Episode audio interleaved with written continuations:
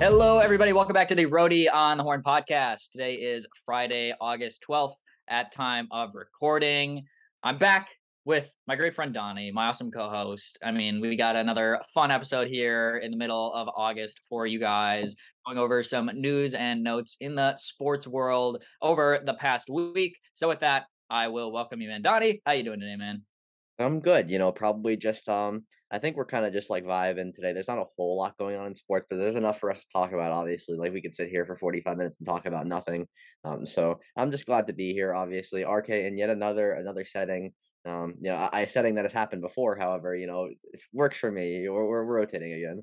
Yeah, at this exact moment, I'm back home in Illinois where I grew up, but I've been moving around this week, moving down to upstate New York to work with Colgate University. We'll talk about our jobs at the end of the podcast, Donnie, but we will get into sports here to start off. We'll start off with your New York Rangers, Donnie, making some big news over the last week. They name a captain of their team, and it's Jacob Trouba, one of their defensemen. So I think there are a couple different options that the Rangers could have had there. We saw a funny video from Artemi Panarin talking about how he thought he would be a better choice for the captain, uh, all in a, a, sarcastic, funny manner. But uh, they end up going with Jacob Trouba as the captain, and they name him officially. So what was kind of your reaction to that move for the Rangers? Honestly, it like doesn't phase me at all at this point because they had six assistants last year, so it's like the captain captaincy really doesn't feel like it matters very much. Like it feels like they probably had captains behind the scenes. I'm thinking Trouba was probably, um, you know, very uh, a very loud name in the locker room, a guy that was always there. And, and obviously, people were saying, you know, after the playoffs when they were struggling, they had a, a closed meeting because Trouba decided, hey, you know, I'm taking over. I'm uh, I'm the captain now, uh, and you know, he is the captain now. Actually, uh, it's interesting. I thought, you know, Chris Kreider might have been the the better choice given the fact that he's been playing games for the Rangers for for the better part, maybe a decade at this point. I couldn't tell you exactly how long uh, when his first game was because it, it seemed like he, uh, you know, obviously we were talking about how he was a rookie for like seven years. Um, but yeah, it, it's interesting. I don't I don't mind Jacob Trouba being the captain. I think the captaincy is like it's more of just like a for show type of deal. Obviously, if you have somebody that's loud and, and you know a good um, you know positive person in the locker room, I think that's pretty much all you're looking for. And it's not like Jacob Trouba is a bad player, so I guess it makes sense.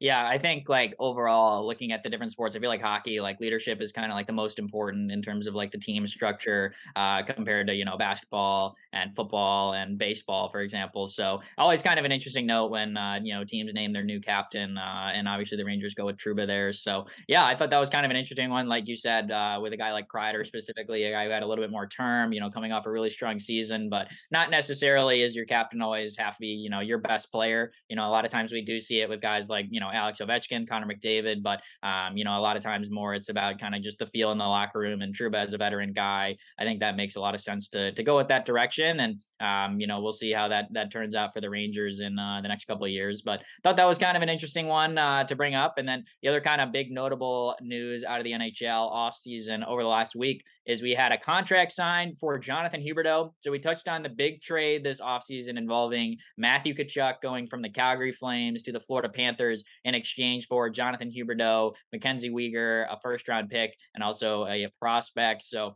I think that it was a big deal that Huberdeau ended up signing this contract contract because initially he only had one year left before he would become a free agent. The Flames end up locking him up, eight year deal, eight year extension eh, for 10.5 million per year. So definitely a big contract for Huberdeau. He will be making, you know, 10.5 million, um, you know, for, for the next eight years after this year. So for a guy 29 years old, they're definitely banking on some really strong production out of him over the next couple. Uh, I know they also have Elias Lindholm right now on a, on a pretty good value contract. So maybe trying to take advantage of that while they still have Huberdeau at one more year at 5.9 million as well. So Flames, obviously a big storyline this offseason. You know, they lose guys like Johnny Gaudreau and Matthew Tkachuk, who were were so great for them last year, especially in the regular season. But um, you know, big moves for them, and and the Huberdeau contract is kind of right up there with them. What did you kind of make of this contract for Huberdeau with the Flames?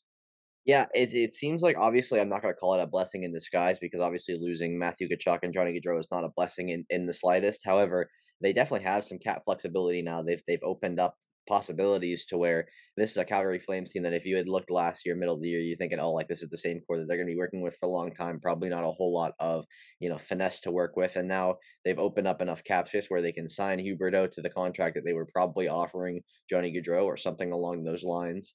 Um, there's no like confirmation there, but obviously Jonathan Huberdeau is a good player. He's going to be signed until he's 38, so he better be a good player for the entirety of the contract.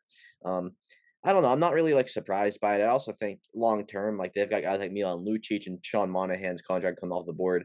Um, I think this year, I think they're both expiring, so that definitely helps in the whole situation. And obviously, you'd think they're going to try to keep Mackenzie Weegar as well, given the the whole like you know I think Milan Lucic is probably still making five or six million dollars this year, and I know Sean Monahan's making over six million this year. So if you're opening up that cash space, why wouldn't you spend it on Jonathan Huberdeau, who maybe at, at one point felt like, oh, this is the last option, like we have to do this, we have to keep him, but now long term, it looks like you know maybe they've got some flexibility to where they can do a little bit more to to shape their core into a, a, continually winning team, which is something the Flames, you know, they've had issues at really stringing together these years where they're consistently good. So yeah, I agree with that. Looking to build off of last year, which was really strong for him before they got knocked out by the Oilers. But you said it, Lucic, one more year at five point two million dollars. Uh, I brought up the Lindholm contract a little bit earlier, two more years at four point eight. So I think that's one of the kind of better value deals, um, you know, around the NHL. If they can capitalize on Lindholm, who is still a number one center, making less than five million for the next two years, you know, they may see a little bit of an opportunity with that being a window. You mentioned Monahan as well, twenty seven years old, but right now on injured reserve. Uh, we're not too sure,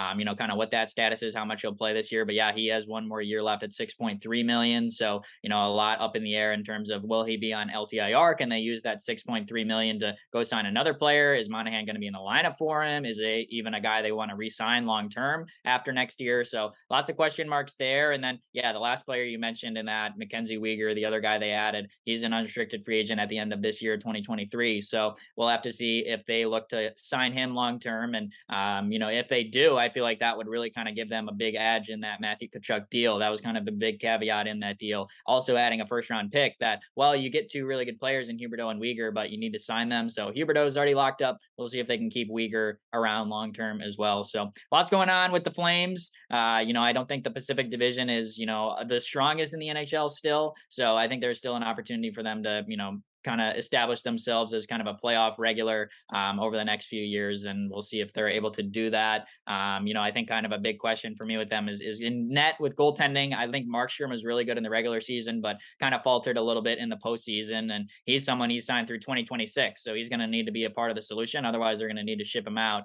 uh, at a six million dollar cap hit. So lots going on with the Flames, but I think that Huberdeau contract was definitely a big win for them uh, in making sure they could keep him around long term and not you know losing him for nothing which of, of course was the long-term plan when they made that trade. So, all right, big news out of the NHL there with uh, Jacob Trouba being named captain and that Jonathan Huberdeau contract we wanted to touch on. There's also World Junior Hockey going on right now, but it's kind of just gotten started. So I'm sure we'll cover a little bit more of World Juniors over the next few weeks. But that's been pretty fun to watch so far. So we'll give a little bit more of a recap on the World Juniors tournament going on in Edmonton right now in our next podcast. So definitely be sure to tune into that one. But for now, we'll move on. We'll ship around uh, a couple different sports before we get into our questions. We'll hit baseball next. Want to talk about Vin Scully for a little bit, Donnie? Obviously, longtime play-by-play man for your LA Dodgers. Unfortunately, passed away. You know, he retired a few years ago with the Dodgers, but you know that was it. He, he eventually passed away, which is obviously very sad to see. A legend, to say the least. I mean, he impacted so many different people uh, just with his storytelling and how he was able to describe different events in a game. So, what was kind of your reaction when uh, you know you heard the news about Vin Scully, and how do you kind of reflect back on you know kind of the impact he's made either on you or even just the sport of baseball in general?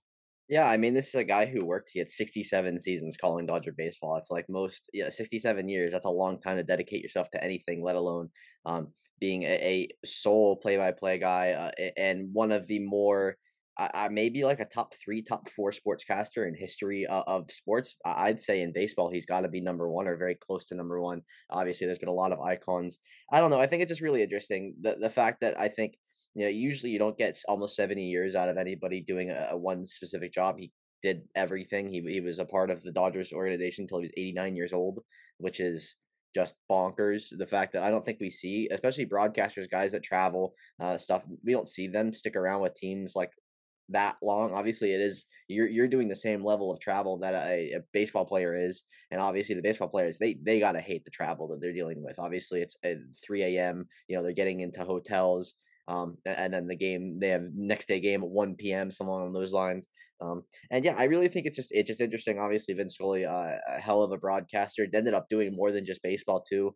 Um, worked for CBS for a while, worked for NBC for a while. Like this is a guy that did everything. He is the model of um, I, don't know, just like I, am sure he inspired the next generation of broadcasters everywhere. I, think uh, once we start getting, you know, the older generation starts retiring and we see younger guys step in, it's like Vin Scully is going to be the guy that inspired a lot of these the next level of broadcasters, and even just a sports fan from from you and I's perspective, it's like baseball was more fun with Vin Scully calling games. Baseball will always be more fun with Vin Scully at the helm, and it's just it's just how it's gonna be. Like it's it's a tough no, but you can't follow him up. It's it's impossible.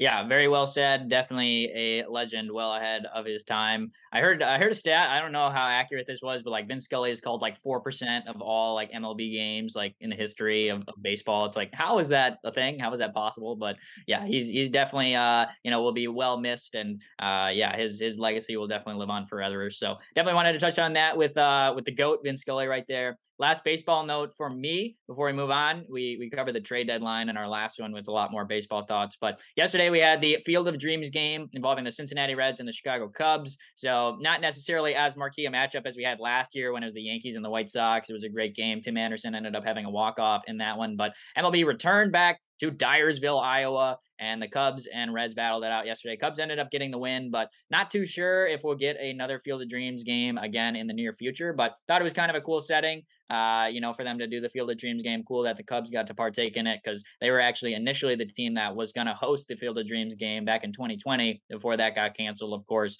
uh, due to the shortened season and, and COVID and all that fun stuff. So nice to see that end up coming to fruition. Kind of a cool scene. Uh, you know, any kind of final thoughts on, uh, you know, the Field of Dreams game and, and that kind of setup um, that we saw yesterday between the Reds and the Cubs.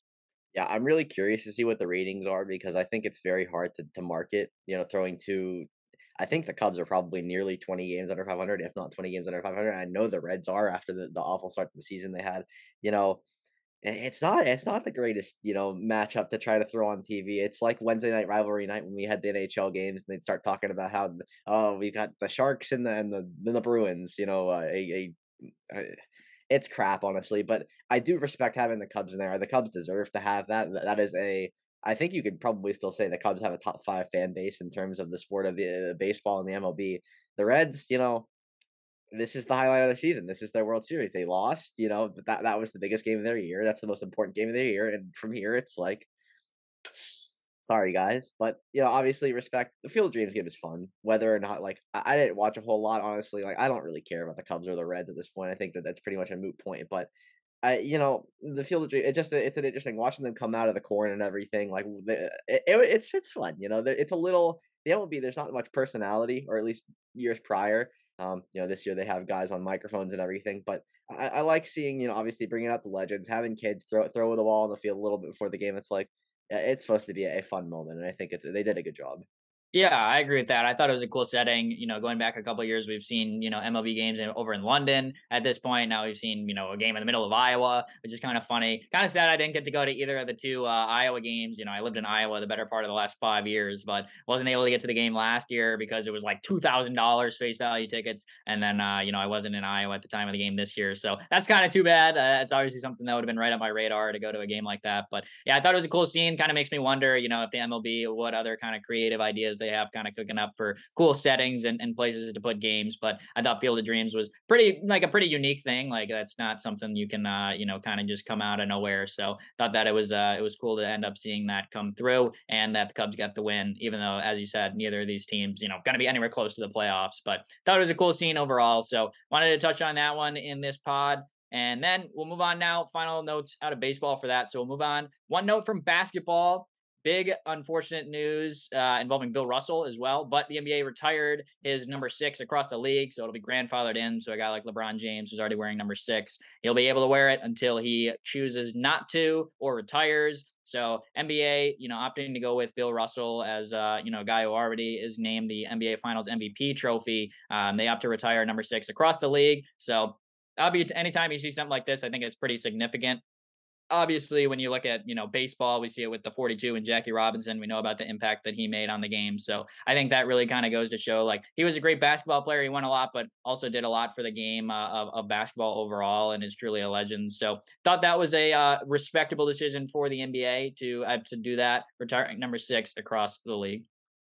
Yeah, you know, obviously you would like to see them do more when players are alive so they can feel their honor. Obviously, Bill Russell is a guy that was consistently like He's at every finals. Obviously, he gives out the Finals MVP award. You know he's there, but I I don't know. The whole honoring players after they die thing is kind of like it, it's kind of weird to me. Why couldn't they have done this 10, 15, 20 years ago? Like, what's the difference? Obviously, Bill Russell has not been playing eh, since since the last 15 20 years like you got he's got 11 titles to his name he played 13 years he won mvp like five times i think like yeah, just just respect the man while he's alive. I think it would have been an honor. Like, let's say they did this in 2013. Like, I'm sure Bill Russell would have felt uh, uh, massive amounts of joy and happiness. And regardless, obviously, it's good to honor uh, his legacy. How this is a guy that pretty much changed the sport.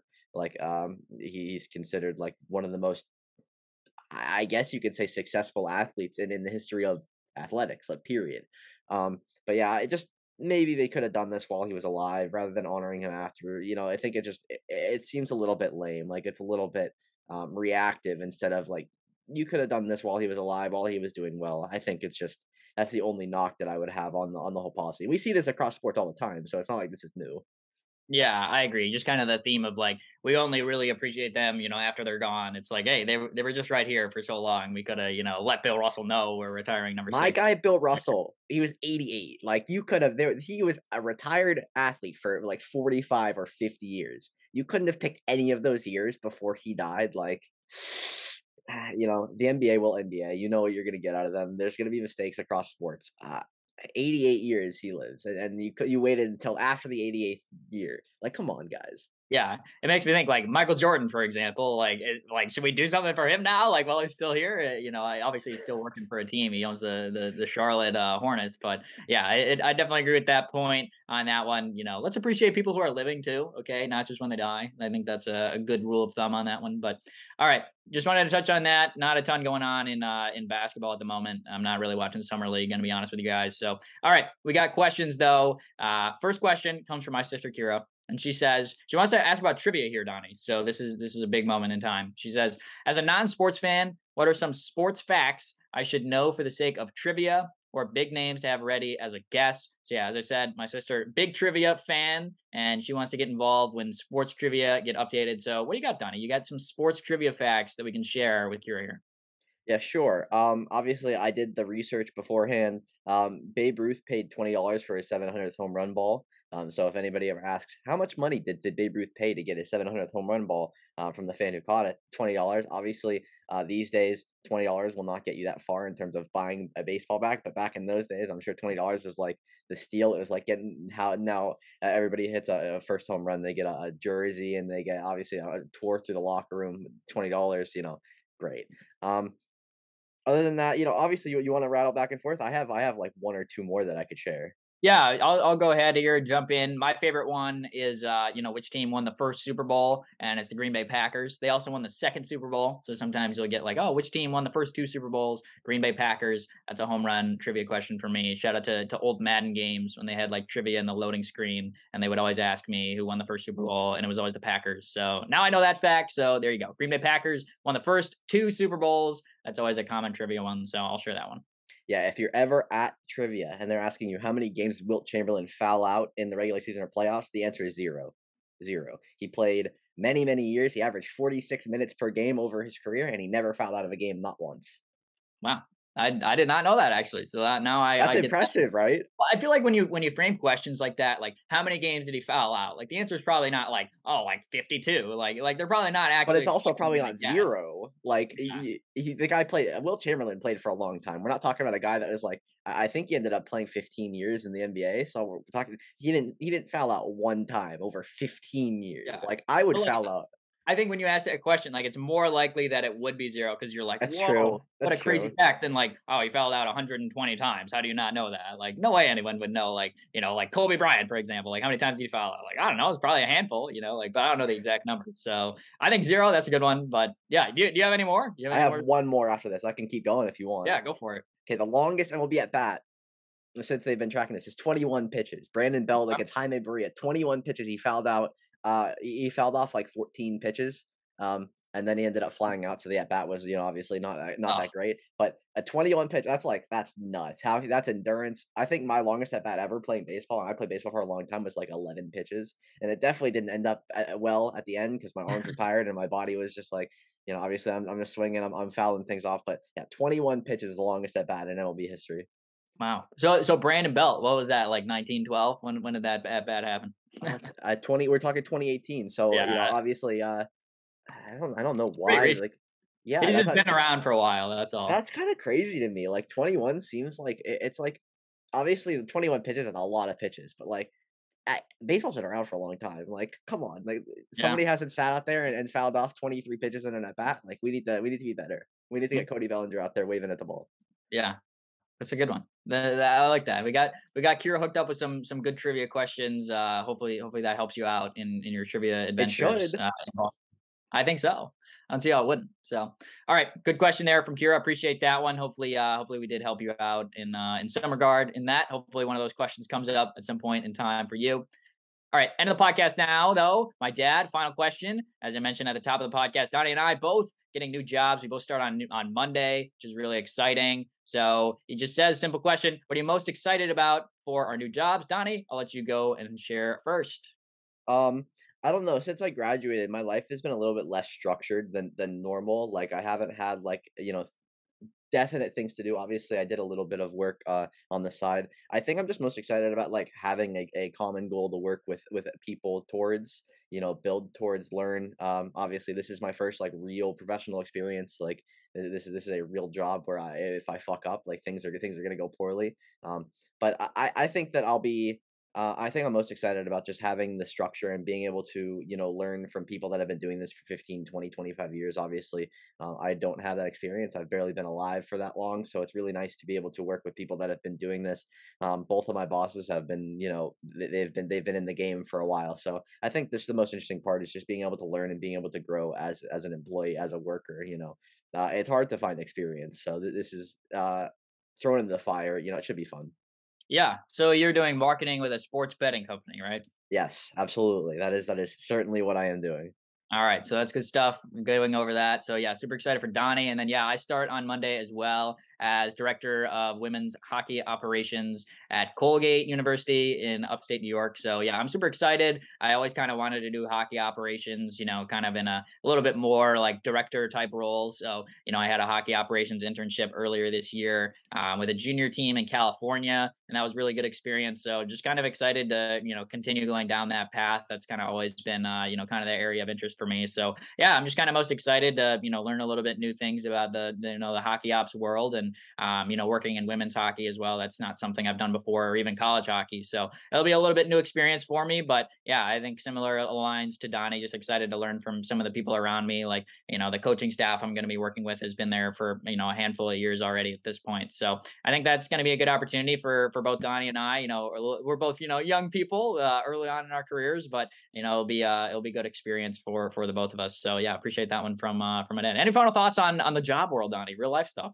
If anybody has any idea, like the suburbs of Syracuse, what happens in upstate New York, if you can help our help my friend Ryan figure out what's going on, because I don't know if anybody really like pays attention to where Hamilton, New York is. I think i you know, obviously my friend Neil listens to all these. He went to Syracuse, so he might actually have some uh, some input. But yeah, you know, uh, RK is literally living in the middle of of bum bumfuck nowhere. Pardon my French. He is literally in the middle of nowhere. I, am literally living in a village. It's not even a town, not a city. It's called a village, and and I'm never gonna let anyone forget that. But yeah, I'm I'm still excited. Like they got a really good program over there. But yeah, it is it is quite literally just in the plot middle of, of New York. Not that far from Cooperstown or Syracuse, as you said, which is still like an hour drive. So I guess it's still kind of far. But yeah, there there's a little bit, but yeah, not much. So if anyone's familiar with the the upstate New York, you know, landscape, you know, let me know some good things to check out for sure.